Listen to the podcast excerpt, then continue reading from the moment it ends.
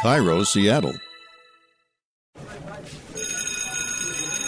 It's time to get schooled with the professor, John Clayton. And welcome to Schooled with the Professor.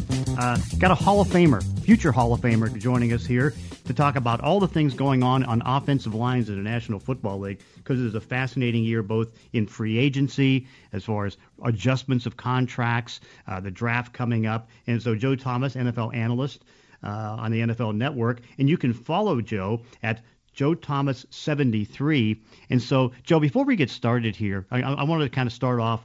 We'll look at the draft in a little bit as far as this year's draft, but I still go back to the 2007 draft that you were the third pick in the draft. And of course, you know, right now players are making a decision whether they're going to go to Cleveland to uh, be there for the draft uh, or they're going to do it virtually or what they're going to do. But you probably had one of the most unique ways of not going to the draft. To tell everybody what you did.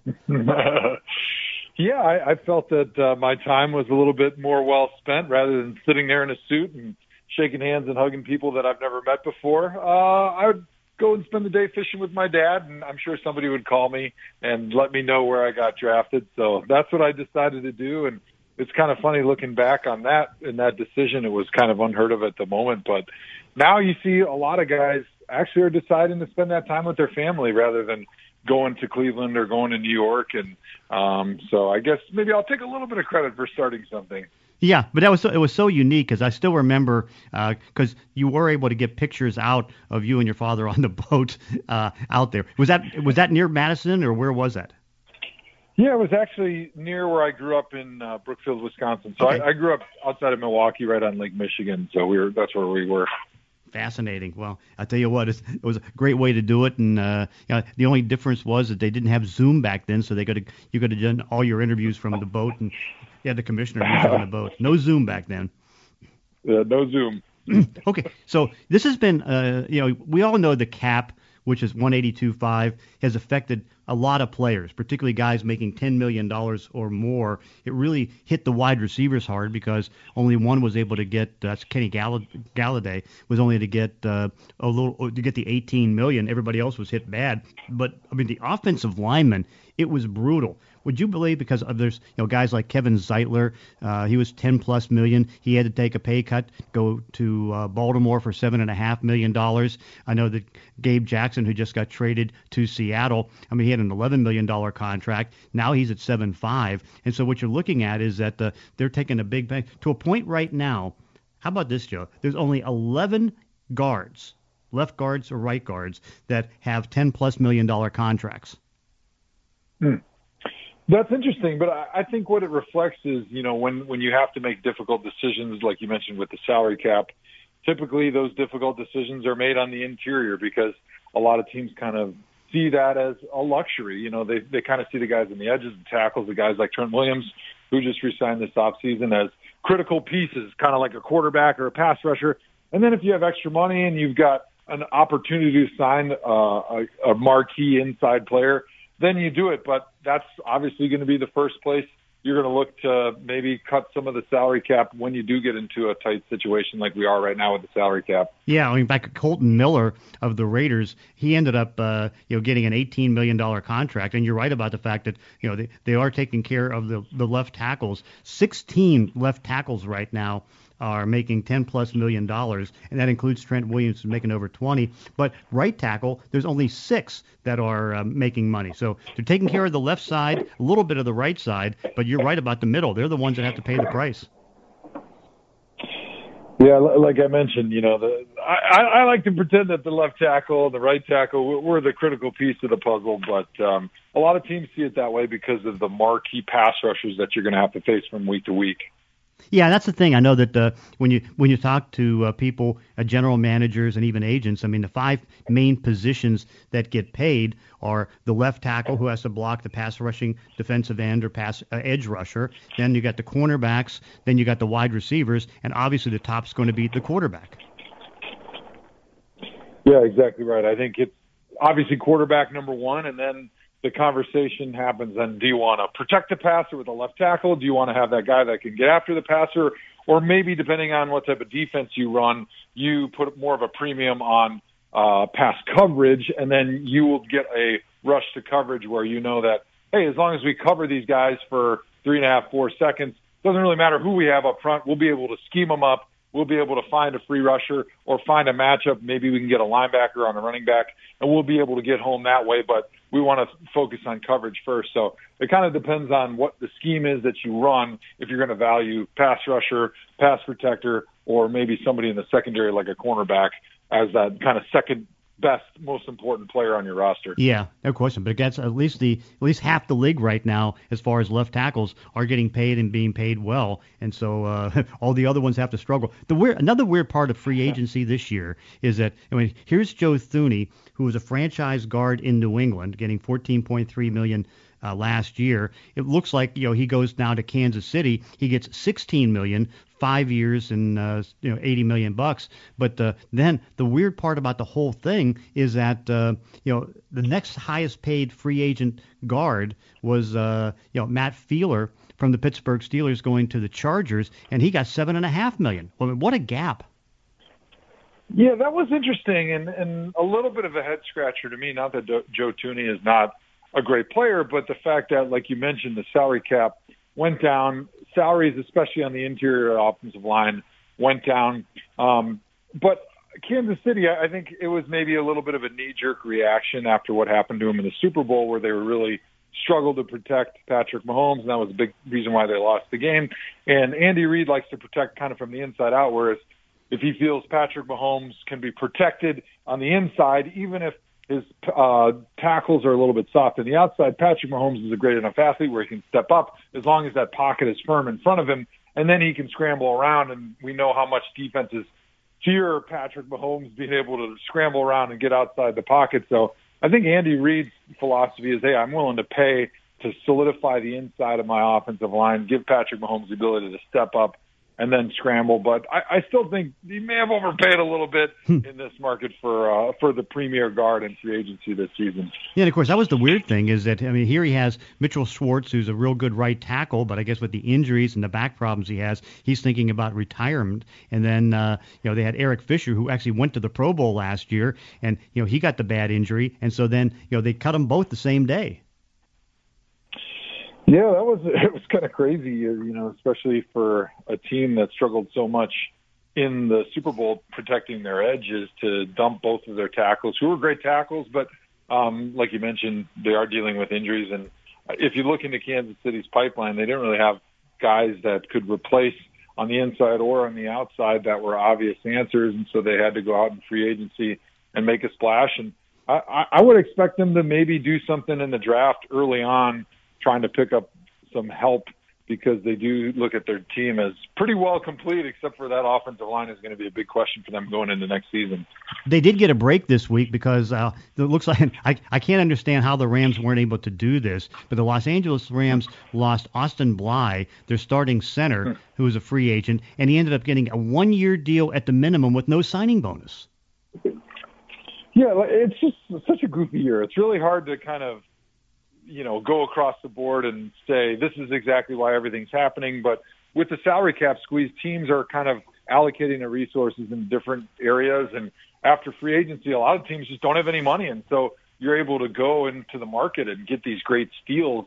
Um, kind of after the first wave of free agency that I don't think you normally would be able to get because teams would normally have space and you'd be able to find that market a little better because you'd have more buyers and more sellers you know, we talk about economics, like, right? If there's a lot of buyers and a lot of sellers, usually you can find a pretty true value. But if there's only a couple guys on either side, you could have vast swings in what the prices of guys are that are going in free agency, and that's what we're seeing this season. Yeah, no doubt. Uh, one one thing that's uh, interesting too is that uh, you know you've got all the seven the 17 game schedule. How much? Because obviously the off, offensive linemen as you were. I mean, you had 10,363 consecutive uh, plays, uh, somehow being able to go through that. But how tough is it going to be for the offensive line players who are going to be out there just about every snap to have that 17th game? Yeah, it'll definitely be a little bit tougher on those guys because they're the one position, you know, outside of maybe quarterback that just doesn't come off the field, and so they're going to take even more reps. They're going to take a little bit more of the brunt of the wear and tear during the season. And I think you're going to see similar situations a little bit more. Now, granted, it's only one game, but you are going to see more situations kind of like we saw with Kansas City in the Super Bowl. You know, you're playing now 21 games maybe to get to the Super Bowl, and you're going to not have your full complement of offensive linemen because the more times they're out there, just exposes them to an opportunity to get those season-ending injuries, which causes them to miss the playoffs. So, I mean, as a fan, I'm excited about 17. Right? Hey, more more football on Sundays. This is a great thing, but there are some drawbacks, and I think one of them is you're just going to have more key players that are going to miss those playoff and Super Bowl games. Yeah, which is uh, that's going to be tough, and you know, fighting through the injuries because I know I keep track of uh, the injuries and the missed starts and all that stuff, and there was like 1,964 missed starts last mm. year, and a lot mm. of them did involve the offensive line players. Mm. Yeah, I mean it's it's it's a tough game, and I think one of the things with offensive linemen is you actually become a, a little bit calloused or more battle hardened when you get more practice time um, and that was one thing that they didn't get this year. And so I think when you go out there on Sundays without getting that practice time, without kind of getting your balance, um, getting your your pads calloused from having a training camp and hitting in, in um, preseason and then during the season, you end up being more susceptible to those one-time big injuries, those ACL tears, those Achilles tears. Um, those are the things that I think show up more. Whereas when you have more training camp and you have a full preseason and you hit a little bit more during the season, you may not have those big injuries as much. You're going to have a little bit more of the wear and tear type injuries, but as far as like those big one ACL, Achilles, shoulder, those type of injuries, I think you do see those um, go up in a situation when you don't have as much practice. Well, I know that uh, Russell uh, Wilson caused a stir right after the Super Bowl by talking about the fact that you know he he gets he's getting hit too much. He wants better things coming from the offensive line, and of course, uh, putting pressure on management to try to get an improvement on the offensive line. Even though this was the best offensive line they've had in three years, particularly you know getting uh, you know Shell at the right tackle position, and then uh, they had a real good draft choice in Damien Lewis. Well, they ended up making the trade for Gabe Jackson. They were able to re-sign Ethan Pocic. So two things in that regard. They also got back Cedric Ogbuehi, who is the former first-round pick of the Bengal who got uh, as a backup tackle. So they've come out of it as seemingly okay. How do you kind of review where Seattle's offensive line is? Well, offensive line play is interesting because for me, it's more uh, offensive line play has more of an impact from coaching and scheme and quarterback play than any other position on the field because you look at you know an offensive line that performs really really well that doesn't always necessarily mean they have the five best offensive linemen, but, but a lot of times it's the scheme that they're in is very offensive lineman friendly. There's not as much drop back pass. There's more outside zone. There's more play action pass. Those are things that are easier plays for offensive linemen. There's less chance for them to get beat. Same thing with a quarterback. If you've got a guy like Tom Brady, he's not very mobile, but he gets rid of the ball really quickly. And so even if I do m- miss my block and I get beat in two seconds, the ball's likely going to be out and nobody's going to notice that I screwed up. And so the people that are great in the film are probably maybe going to give me a minus, but overall, we're not going to affect the play negatively as an offensive lineman. And but then you got a guy like let's say Russell Wilson, and now he takes a lot of chances. He hangs onto the football. He scrambles around, gets outside the pocket. Uh, makes a lot of big plays taking those chances, but that also is going to make him susceptible to a lot of hits. And so I'm I'm really interested with this new offensive coordinator coming in in Seattle. If he's going to be bringing a lot of the concepts that the LA Rams have been running, which has made their offensive line look really good um, since Sean McVay got to LA. And they didn't necessarily have the most talent, but when you get the ball out, you run a lot of play action, you run a lot of those bootleg type concepts, they're going to have that offensive line playing better. And so when I look at Seattle's offensive line, I think they definitely have the personnel to be a very good offensive line, to be one of the top offensive lines in the NFL. But I just think coaching I think quarterback play being a little bit more consistent as far as getting rid of the football and the scheme that they're running could be really favorable for the Seahawks offensive line to make a big jump this next season. Yeah, because I know that, uh, and of course, that, it's that Kyle Shanahan, Mike Shanahan type of uh, scheme that runs the football. But you're right about the, the different intricacies that they have, and you know, it worked so well for the Rams, and now Seattle's going to have it with their offense as far as how that's going to go. And I was looking back at the stats, and you know, Jared Goff, for example, I mean, he had one 30 sack season, and he's not the most mobile guy in the world. One 30 sack season mm-hmm. in his four years there, and the other three were in the low 20s. And I know that Jimmy Garoppolo, even though he's missed a lot of games, has only had one 30 plus sack season, where Russell has had 40 plus sacks in each of the seasons since 2012.